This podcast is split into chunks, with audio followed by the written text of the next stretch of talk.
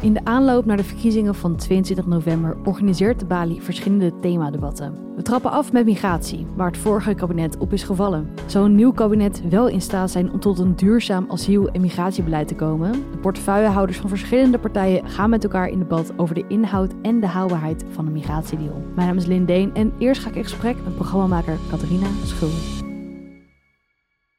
Nou, geen snelle slogans of campagnepraat, maar tijd voor een inhoudelijk debat.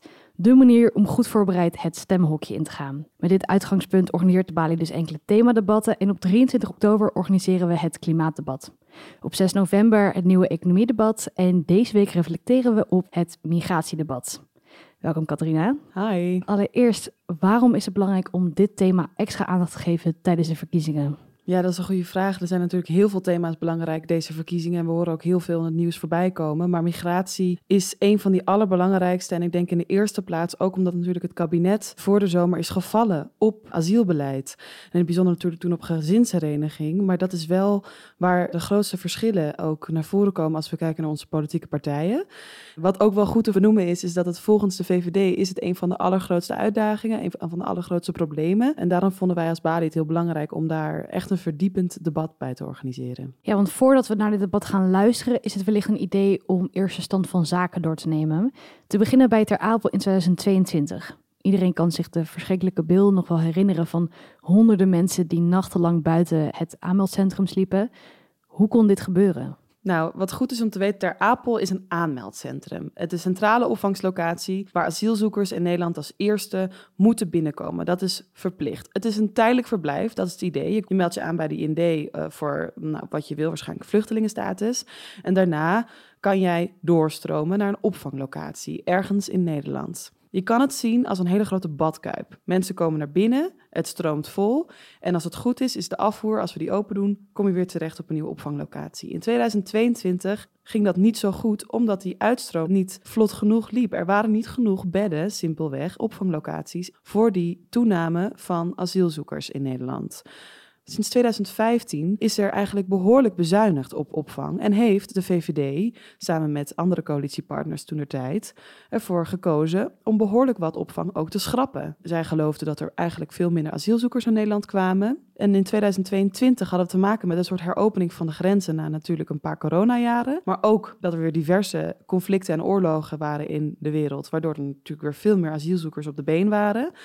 Dat roept natuurlijk de vraag op wat voor een probleem was dat? Is dat een opvangprobleem of een instroomprobleem? Het is natuurlijk heel schrijnend om je te realiseren dat we een opvanglocatie hebben in Nederland, een rijk westers land, in Ter Apel, waar mensen niet meer op bedden konden slapen, maar op stoelen en in het ergste geval zelfs op de grond en ook nog in een veel erger geval buiten. Zelfs is het zo geëscaleerd dat Artsen zonder Grenzen voor het eerst in onze geschiedenis heeft moeten ingrijpen in ons land, binnen onze staatsgrenzen, omdat er gewoon een dreigende humanitaire crisis was. En dat is natuurlijk wel iets om je achter de oren te krabben, wat dat precies heeft veroorzaakt. Ja, zeker. En een van de oplossingen die in elk geval wordt aangedragen, is dat meer gemeentes asielzoekers opvangen. Op dit moment weigeren veel gemeentes dat nog te doen. En om hier verandering in te brengen, bedacht de missionair staatssecretaris Erik van den Burg van Asielzaken de omstreden spreidingswet. Kun je mij uitleggen wat dit betekent? De spreidingswet is eigenlijk in het leven geroepen na het hele scenario in Ter Apel met de vraag: we moeten ervoor zorgen dat die uitstroom in dat aanmeldcentrum beter op gang gaat komen. En daarom moeten we zorgen dat er genoeg opvangplekken zijn in Nederland. En het probleem is geweest dat gemeentes en provincies daar een beetje in haperden. Van nou, waar moet het dan zijn? En dat kan niet in dit dorp of dat kan niet in deze stad of in deze gemeente. Doen we al X, Y, Z en we zitten heel erg vol en we willen daar eigenlijk liever een zwembad. Allerlei redenen worden er gevonden om niet zelf uh, meer opvangplekken te regelen. En dan heb je gewoon twee opties als Rijk. Je kan verder in gesprek gaan, wat Erik van den Burg, de staatssecretaris, als opdracht heeft. Of je zegt, het gesprek is voorbij, we hebben geen tijd meer om te praten, ik ga het opleggen. En dat is natuurlijk lastig, want dan krijg je natuurlijk ook dat gemeenten zeggen, ja hallo, uh, ja, ik ga mij dat opleggen. Ik heb het al eerder aangegeven dat ik hier helemaal geen tijd en ruimte voor heb. Dus er komt heel veel woede bij kijken en er komt ook heel veel argwaan bij kijken. Tegelijkertijd moet je je ook voorstellen, de meeste gemeenten in Nederland doen eigenlijk wel hun best om ervoor te zorgen dat asielzoekers en migranten een opvangplek hebben. Dus het is ook maar een kleine groep die het hard schreeuwt. En in het debat is dit een heel spannend moment. Want als we het hebben over die spreidingswet, dat is een idee van Erik van der Burg, demissionair staatssecretaris. Die is politicus bij de VVD. En tegelijkertijd zegt zijn partijgenoot Ruben Brekelmans, die bij ons in de balie staat, ik ben tegen die spreidingswet. Dat moeten we niet opleggen. En onze moderator Zara Toxus vraagt dan: Oké, maar wat moeten we dan doen? Ja, gewoon verder in gesprek gaan met die gemeentes. Dat is een taak die Erik van den Burg heeft gekregen, die al meermaals aan de noodklok hangt om te zeggen: dat redden we niet meer, want we willen niet nog een keer zo'n ter. We zijn niet bij de achterkamertjes van de VVD, maar ik ben wel heel benieuwd hoe dat intern gevallen is. Het belooft een spannend debat te worden. We hebben het op dit moment voornamelijk over asielzoekers. Maar is dat nou de kern van het migratieprobleem? Nee. Wat je heel erg merkt in het publieke debat over migratie, is dat er wordt blind gestaard op asielzoekers. Het recht op het feit dat je naar Nederland mag komen ligt ook allemaal vast in internationale verdragen. Dat is niet iets wat Nederland in zijn eentje bedenkt, maar het is maar een hele kleine groep. Naar schatting zijn het ongeveer 10 à 12 procent van de migranten in Nederland zijn asielzoekers. Alle anderen zijn arbeidsmigranten, veelal vanuit landen binnen Europa of studenten als je echt wat zou willen doen aan de instroom, als dat je standpunt is, zou het veel logischer zijn om daar aan knoppen te gaan draaien. Want je kan als Nederland, als overheid natuurlijk wel veel meer vragen aan universiteiten om bijvoorbeeld meer stop te zetten op internationale studenten of aan bedrijven om minder arbeidsmigranten te gebruiken voor het werk dat gedaan moet worden. En het is niet dat dat allemaal super is daar, hè? want bij arbeidsmigranten moet je ook natuurlijk terecht denken aan arbeidsuitbuiting. We hebben allemaal natuurlijk ook beelden en verhalen gehoord van bijvoorbeeld Oost-Europese mensen die worden uitgebuit in Alsmeer voor de bollevelden of voor de bloemteelt. Dus wil je grip hebben over migratie in Nederland, zou het veel logischer zijn om daar naar te kijken. Dat is eigenlijk een beetje de roze olifant in de Kamer, waar niemand het maar over lijkt te hebben. Dan gaan we nu naar het debat zelf. Welke partijen waren aanwezig? Twee partijen die heel lang in de coalitie al zitten en twee partijen die in de oppositie zitten. We hadden namelijk van de oppositie nieuwe partijen, namelijk de BBB, de Boer-Burgerbeweging met Alexander Hendricks, tevens ook de jongste deelnemer aan dit debat. En we hadden Kati Piri van GroenLinks en PvdA. En van de coalitiepartijen hadden we aanwezig Annemarijke Pot van de D66 en Ruben Brekelmans van VVD. En wat denk ik heel erg opvalt tussen deze partijen is dat ze zijn het vaker oneens dan eens. Ook zeker oppositie en coalitie samen zijn het ook helemaal niet met elkaar eens. Je ziet heel veel gewissel in waar de samenwerkingen liggen en waar niet. Maar ik denk dat als we even uitzoomen en je luistert naar dit debat, moet je je constant afvragen: wat is nou het echte probleem volgens deze partij? Is het een asielprobleem of is het een opvangprobleem? Als ze daar nog niet uit gaan komen, dan wordt het een heel, heel lastig om echt impactvol asielbeleid te gaan vormen in de komende vier jaar. Dankjewel, Catharina. Dit programma is gemaakt door Veronica Baas en Sarah Toxis, tevens de moderator van dit programma. En Catharina, volgende week horen we jou weer terug en dan gaan we reflecteren op het klimaatdebat. Wil je nou zelf bij een van onze debatten aanwezig zijn? Kijk dan op www.debali.nl. Maak je geen zorgen als je wat verder weg woont. Al onze programma's zijn live mee te kijken vanaf ons YouTube-kanaal. Dan is het nu tijd om te gaan luisteren naar de eerste stelling uit het debat. Vorig jaar zomer heerste er chaos in aanmeldcentrum Ter Apel. Het aantal asielzoekers steeg naar het hoogste aantal sinds 2015. Honderden asielzoekers moesten er verplicht buiten slapen omdat er niet genoeg opvangplekken waren. De reguliere opvang was ook niet groot genoeg. Noodopvang moest gezocht worden. Het kabinet stelde een spreidingswet voor om de opvang te verdelen. Op dit moment hebben bijna 60.000 personen recht op opvang bij het COA. Maar 10% daarvan, uh, voor 10% daarvan is er geen plek. Dus zij zijn aangewezen op crisisnoodvang, uh, crisisnoodopvang van gemeenten. En ook deze week ging het weer mis. Uh, voor het eerst sinds maanden sliepen er weer mensen op stoelen bij aanmeldcentrum Ter Apel. De afgelopen jaren had Nederland de opvang van asielzoekers niet op orde. En de stelling luidt: een tijdelijke asielstop moet mogelijk zijn. En dan vraag ik aan de kandidaten om hun uh, bordje te draaien en op rood op groen. En natuurlijk is er zo uh, ruimte voor nuance, uh, voor een verdiepend gesprek. Maar er mag best aan het begin het even scherp worden gesteld hoop ik, Hein de Haas, dat dat oké is. En dan begin ik bij uh, Ruben Brekelmans. Want jullie, uh, de VVD, heeft in hun partijprogramma staan dat, een, dat zo'n asielstop uh, mogelijk moet zijn. Dan vraag ik me af, wanneer is dit dan inzetbaar? Of hoe zou dat dan werken?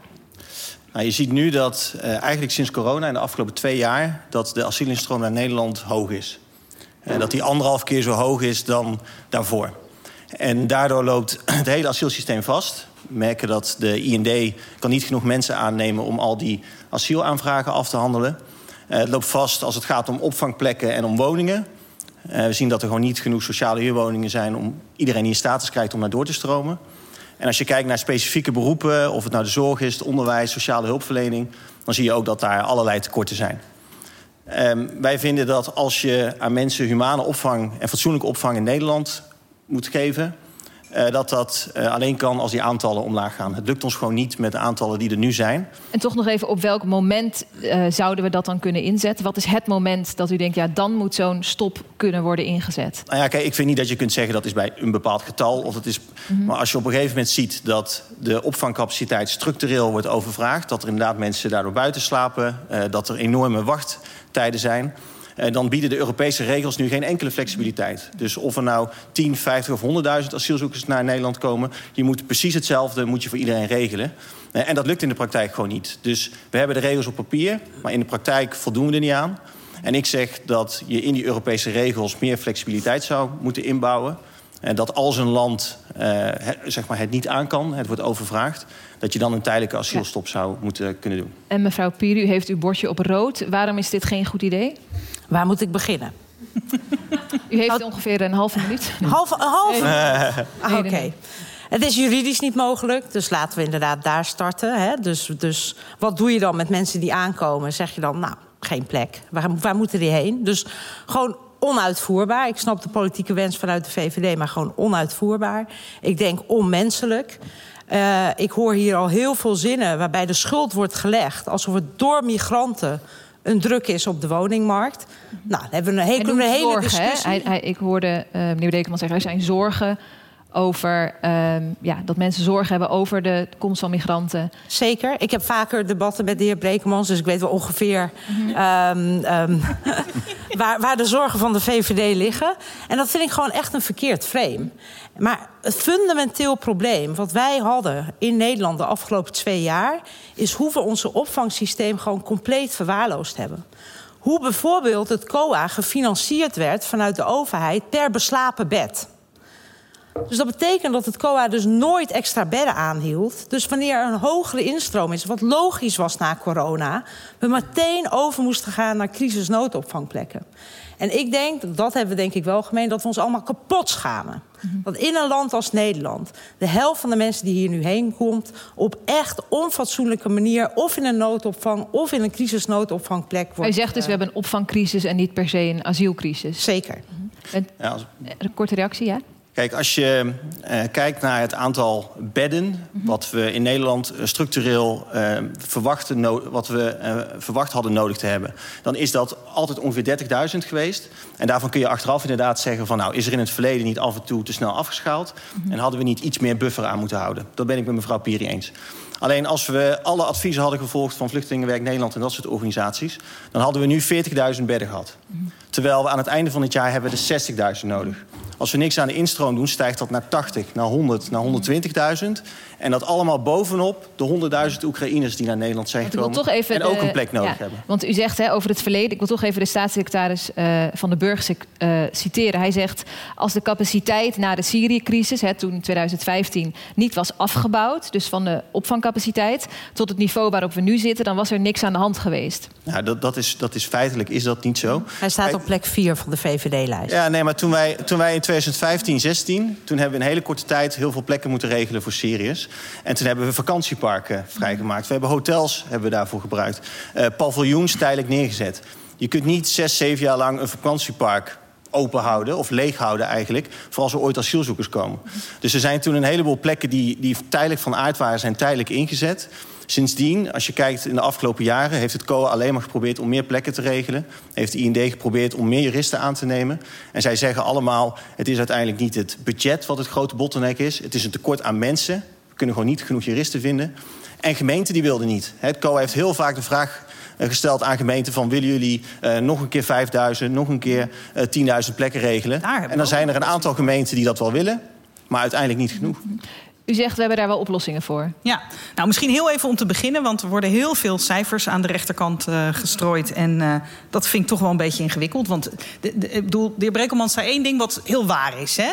Wat Eén hij ding. Wat, wat hij zei is, het zijn er meer dan daarvoor. Nou, dat klopt.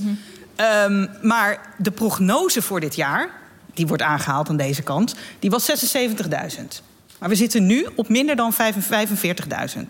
Dus we zitten nog niet eens in de buurt van wat er wordt gezegd. En ik denk dat we met z'n allen moeten onderkennen... dat migratie altijd zijn ups en zijn downs zal kennen. En dat het dus belangrijk is om niet iedere keer helemaal in paniek te raken. Dus ik sluit me heel erg aan bij wat mevrouw Piri net al zei. Dat het gewoon belangrijk is om ons asielsysteem daar goed op in te richten. Mhm. en, hoe, en, als we het dan hebben over die gemeente... Mhm. ja, dan hebben we vorige week, zeg ik het goed... hebben we 17 uur gedebatteerd over de spreidingswet.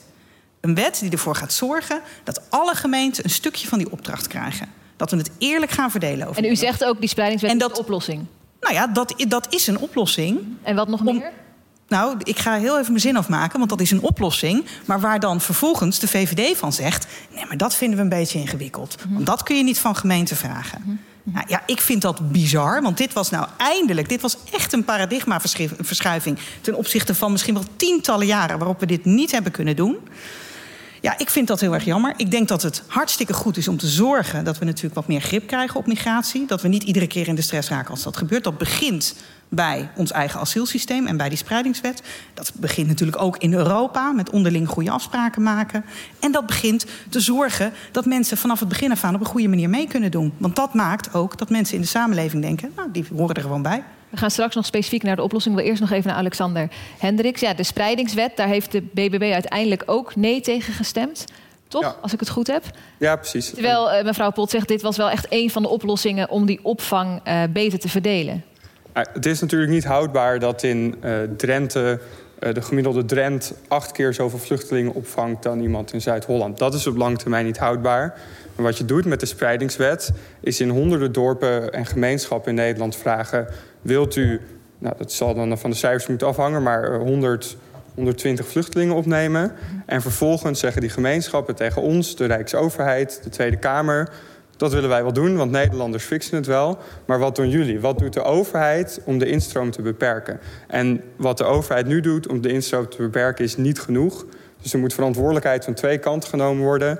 Uh, en we kunnen pas verantwoordelijkheid vragen van al die dorpen, van al die gemeenschappen... als wij zelf ook onze verantwoordelijkheid nemen. Maar u zegt niet er moet meer opvang bij worden gebouwd. U zegt er moeten gewoon minder mensen naar binnen komen. Ja, de instroom moet omlaag. Ja. Uh, mevrouw Piri, wat zijn nog meer oplossingen behalve die spreidingswet om deze opvangcrisis dan tegen te gaan? Ja, als, als ik hier ook nog heel even op mag reageren. Want uh, ja, ik vond het een, hele, een heel raar debat, zeg ik heel eerlijk, met uh, de BBB. Die zegt op te willen komen voor de mensen in de regio. En het klopt. In het noorden in Groningen specifiek worden verreweg de meeste vluchtelingen per hoofd van de bevolking opgevangen. Maar wat de BB eigenlijk heeft laten doen, is precies die Groningers in de steek gelaten. In Ter Apel, in de gemeente Westerwolde, van links tot rechts, al deze partijen in die gemeente, die vroegen de Tweede Kamer om één ding: kom alsjeblieft met die spreidingswet. Anders zijn wij degene die weer iedereen moeten opvangen. En wat de BBB op een bizarre manier... U bent eigenlijk gewoon tegen überhaupt een spreidingswet. Want volgens mij heeft Caroline van der Plas gezegd... ja, wij willen best spreiden, maar alleen tot 15.000 mensen. Ja, als we, weten, dat de instroom, als, als we weten dat de instroom in Nederland... nou, volgens mij geen enkel jaar onder de 25.000 zat... dat we op vrijwillige basis hebben we 30.000 plekken? Dan zegt u toch eigenlijk... wij willen eigenlijk op geen enkele manier een spreidingswet. Dus laat die mensen in het noorden maar lekker zakken. Mevrouw Pieri zegt eigenlijk... de mensen in noorden wilden zelf ook die spreidingswet. De burgemeester van Ter Apel, eh, citeer ik hier even eh, van de VVD... Koen Schuiling, die heeft gezegd... we horen te lang vanuit het kabinet, we gaan het samen oplossen. Er zouden extra aanmeldcentra komen, extra opvanglocaties, maar die zijn er niet. Het kabinet moet niet alleen beloften doen en de onrust vergroten, maar afdwingen dat alle gemeentes een aandeel leveren. Hoe, hoe kijkt u daarnaar? Nou, je hebt de reden dat heel veel gemeenten in Nederland nu niet willen opvangen, is juist omdat ze ter apel zien en wat daar gebeurt. Um, en als je vervolgens niet de instroom beperkt en geen limiet zet op de instroom, bij ons is dat 15.000, andere partijen kunnen daar andere mening over hebben. Dan loop je het risico, en daar zijn al die gemeentes bang voor... dat hun gemeente ook zoals Ter Apel hoort. Dus bij die deal hoort instroom beperken en spreiden. En als je een van de twee niet doet, dan kom je er niet uit. En ik zit toch even met, want ik, er zijn verschillen over cijfers en ook duidelijk over uh, die opvang of die instroom. Maar je zit nu momenteel wel met uh, duizenden mensen die dus nergens terecht kunnen. Hoe gaan we dat dan nu op dit moment oplossen? Dus wat is, wat, hoe ziet u dat? Dus u noemt een lange termijn hè, van die instroom beperken, dat asielbesluit, uh, die asielstop, maar daar, dat hangt weer samen met allerlei verdragen. Wat, wat kunnen we morgen doen? Kijk, dat moet sowieso op basis van vrijwilligheid. Kijk, ook als we de spreidingswet nu hadden gehad, die had op zijn vroegst had hij pas over een jaar echt het effect gehad dat je een gemeente kon verplichten. En misschien dat er dan een aantal gemeenten hadden gezegd van nou we doen het wel, want we zien die wet eraan te komen. Maar je had nog steeds had je een, een tekort gehad van tienduizenden plekken uh, die op basis van vrijwilligheid geregeld moeten worden. Kijk, en waar het om gaat, kijk, ik denk dat wij allemaal voor betere spreiding zijn. Het valt niet uit te leggen dat er in Groningen en in Drenthe dat er meer wordt opgevangen dan in de rest van het land. De vraag is, als een gemeente zegt wij doen al heel veel aan opvang van Oekraïners. Wij kunnen nauwelijks iets bouwen, want er zijn geen locaties beschikbaar. Mensen in ons dorp die hebben een wachtlijst van 8, 10, soms wel meer jaar op sociale huurwoningen. En we kunnen het er nu niet bij hebben dat er ook honderden asielzoekers bij komen. Als je dan zo'n gemeente vanuit de Rijksoverheid toch wil verplichten en dwingen, dan vind ik ook dat je daarbij een oplossing moet aanreiken. Maar toch, wat moeten we dan morgen doen? Want staatssecretaris Van den Burg zegt: Ik heb nu, hij heeft een noodoproep gedaan, ik heb nu 8000 plekken nodig. Mm -hmm. Dus ik begrijp dat u bijvoorbeeld zegt: op de lange termijn moet die, die instroom. Maar wat moet er morgen gebeuren om, om die mensen een plek te geven? Zodat ja, je niet weer voor de zomer wil dat iedereen uh, buiten gaat slapen ongeacht of je een spreidingswet had of niet, op de korte termijn het enige wat je nu kunt doen is, net als wat Erik van den Burg nu doet, op basis van vrijwilligheid en met heel veel creativiteit zorgen dat er fatsoenlijke opvangplekken geregeld worden. Uh, en dat is heel ingewikkeld. Mm -hmm. Mevrouw Pot? Nou ja, ik denk dat, uh, dat de heer Brekelmans er gewoon naast zit. Ik heb het COA nog gesproken, net voordat we de spreidingswet gingen behandelen. En zij geven heel duidelijk aan... het feit dat die spreidingswet eraan komt is voor heel veel gemeenten gewoon de reden om nu te zeggen... nou, weet je, dan ga ik het nu maar vast doen. Want dan sta ik in ieder geval vooraan in de rij. En dan kan ik misschien nog, weet je, kan ik misschien nog een beetje praten met de staatssecretaris... wat ik daar voor mijn dorp of voor mijn gemeente uit wil halen. Oké, okay, maar dan snap ik het niet helemaal. Want u zegt, de gemeentes willen geen dwang... en u zegt, ze willen dit juist. Dus nee, wat... waar, het om, waar het om gaat, is dat we het heel erg veel hebben hier... over al die gemeenten die... Mm -hmm. of over een aantal gemeenten die dit eigenlijk liever niet willen... en die heel moeilijk doen. Die komen ook altijd in de media. En dan heb je een aantal gemeenten die altijd heel erg veel doen. Hè, daar hebben we het ook veel over.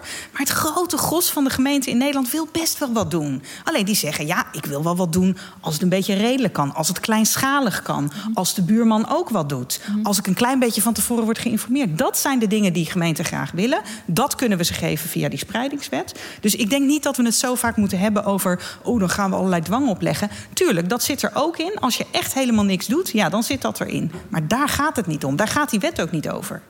En ik wil ook even los van uh, de, de opvangcentra naar de capaciteit van de uh, IND. Want uh, die zitten ook vast. Mevrouw Piri in mei zei directeur van de IND, Rodia Maas.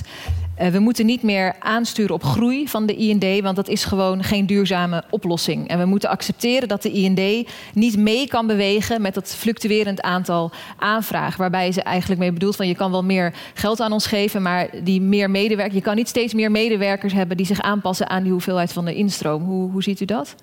Nou, ik moet lachen, want ik zie, ik zie de heer Brekelmans zo... Uh, maar het grappige is, als u de rest van het interview zou voorlezen... zou ik de heer Brekelmans zo uh, zien staan. Ook dat. Uh, maar toch even dit, toch even dit punt, want, hè, omdat er heel vaak wordt ja, nee. meer geld naar de IND. Maar mevrouw zegt, ja, dat gaat gewoon niet. We, we, we kunnen gewoon Zeker. niet Zeker. Maar ik, ik heb het interview heel goed gelezen... en ze heeft heel veel punten gemaakt wat volgens haar moet veranderen. En met heel veel van die punten was ik het ook eens.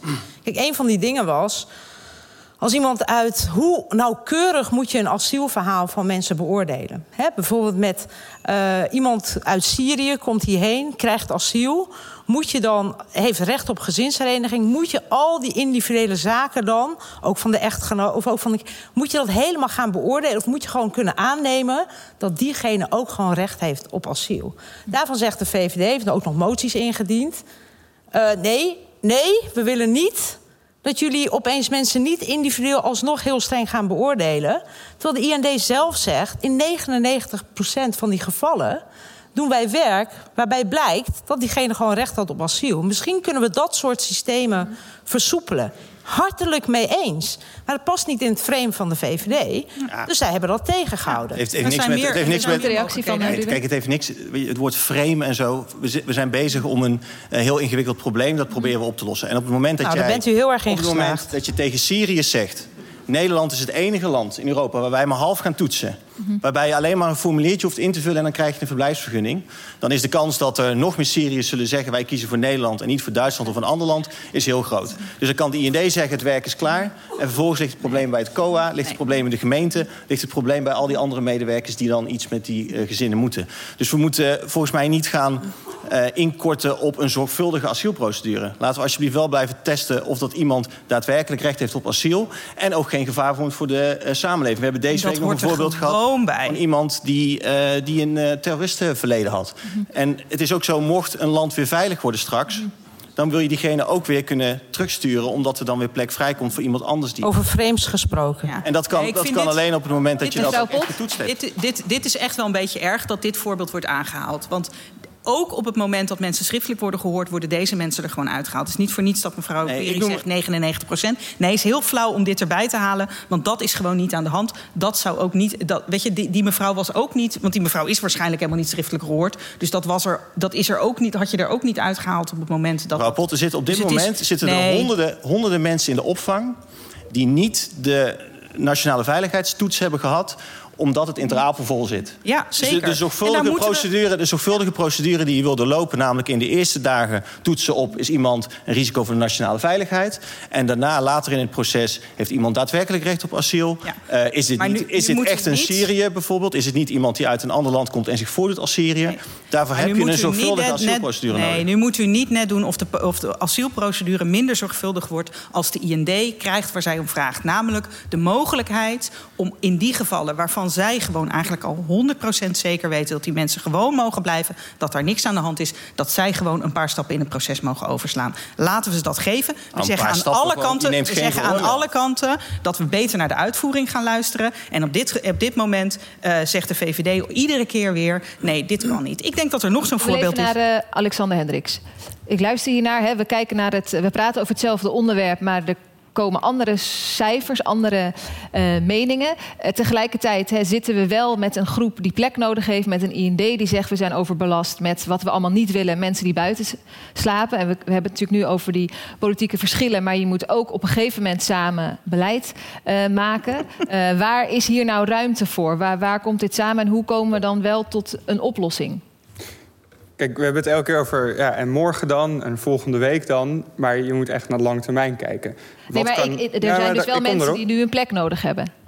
Ja, maar als je elke keer kijkt naar morgen, dan kijk je nooit naar over vijf jaar. En je moet als Nederland kijken, wat kan Nederland aan? Wat kunnen gemeenschappen in Nederland aan? Wat is draagbaar? En daar moet je echt gewoon op een gegeven moment een getal noemen. Wij noemen een getal, wij zeggen 15.000 is in Nederland draagbaar en haalbaar. Dat zou de IND ook aan, prima aan kunnen. Het is prima als andere partijen een ander getal noemen. Maar noem dan een getal en dan kan je daarop richten. Als je Nee, dat lange termijn is mag ik hem- duidelijk. mag ik maar hem dat toch even weten wat er, wat er wel op korte termijn wel kan gebeuren, ook nog. Dus los even van hè, die De- stip aan de horizon. Op dit moment slaapt er niemand eh, in een tentje voor Ter Apel. Dus dat is fijn. Eh, Maar om dat te voorkomen, hè, dat, dat, dat kan natuurlijk wel. Van wat zou er nou wel kunnen worden gedaan om dat te voorkomen? ja, dus de instroom omlaag. Want op dit moment is het niet zo. En om te voorkomen dat het in de toekomst wel zo is... moet je zorgen dat je nooit genoeg instroom krijgt... dat je boven die capaciteit uitkomt. Oh god, de tijd. Oké, nog even snel. Nou ja, ik ben dan wel benieuwd, want inderdaad, eh, de, de, eh, BBB noemt vaak dat getal van die 15.000. hè. En dan ben ik dus heel erg benieuwd, want dan zitten er dus, dan hebben we op een gegeven moment 15.000 mensen, die zijn er dan. En dan komen 15.001 en 15.002 en dat zijn dan een eh, Iraanse moeder met de dochter en die kloppen aan de poort van Nederland. En dan eh, doet Alexander die doet de deur open. Oké, wat doen we daarmee? Even, Ja, wat doen we daarmee?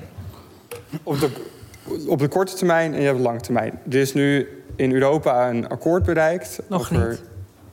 Het akkoord is bereikt, het moet juridisch nog ingeleid worden... dus dat duurt nog wel even voordat dat staat. En vanaf dat moment zou je ook asielzoekers kunnen afkopen... Nee, dat is gewoon niet waar. eh, aan de rest van de Europese gemeenschap. Eh, en op de korte termijn, het, het is duidelijk dat als je zo'n asielquotum wil hebben... dat er in Europa en internationaal regels moeten veranderen. Uh, ja, want dat raakt ook meteen aan, dat, ja, aan het VN-vluchtelingenverdrag, wel... waar wij, waar wij ja. in zitten. Ik heb begrepen dat uh, als je die instroom echt zo wil beperken, dan zou je daar uit moeten stappen. En dat kan dan eigenlijk alleen maar als het een, een nexit wordt, als ik het goed heb. Omdat we al zo vastzitten in allerlei andere verdragen. Is dat dan iets waar we op uitkomen? Nou, als je uit het VN-vluchtelingenverdrag is het natuurlijk niet Europa, maar er is een heel systeem van verdragen. Ja waar je flink in moet wijzigen. En ik denk ook dat in Europa echt een coalitie van landen te vinden is... Um, voor een nieuwe regering om daar echt aan te werken. Om dat gezamenlijk uh, nieuwe verdragen En, en vindt u dat ook, meneer Brekelmans, om uh, eigenlijk uit dat VN-vluchtelingenverdrag te gaan stappen? Dat heeft niet veel effect. Daar ben ik geen voorstander van. Ik zou het wel goed vinden als dat wordt gemoderniseerd, bij de tijd gebracht. Maar dat moet je dan met heel veel landen doen, dus dat is heel moeilijk. Kijk, ik wil wel even één ding uh, corrigeren, want anders dan gaat uh, de professor dat zo meteen doen. Ja. Kijk, die, die Europese afspraken die er liggen... Um, straks dan wordt er een, een, groep, een deel van de asielzoekers kan worden verdeeld over Europa. En dan kun je als land kun je zeggen van nou, ik doe aan die herverdeling, doe ik niet volledig mee. Ik, dus ik betaal. Ik betaal. Ja. Uh, maar wat je niet kunt zeggen is... ieder asielzoeker die zich in Ter Apel meldt... daar leg ik een zak geld neer en dan ben ik er vanaf. Dus het beeld dat BBB schetst van... nou, we zetten die, dat getal van 15.000 en alles daarboven... gooien we geld in een grote pot. Ja, dat klopt gewoon echt niet. Dus dan vind ik ook, als die onderbouwing van die 15.000 niet klopt... dan vind ik ook, ja, dan moet je ook een stevig en rond verhaal hebben... hoe je dat voor elkaar krijgt. Ik wil jullie hartelijk uh, danken. Alle politici, ik wil graag een uh, warm applaus...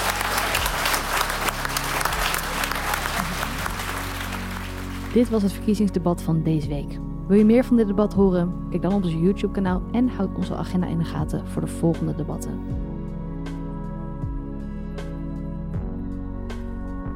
Tot de volgende.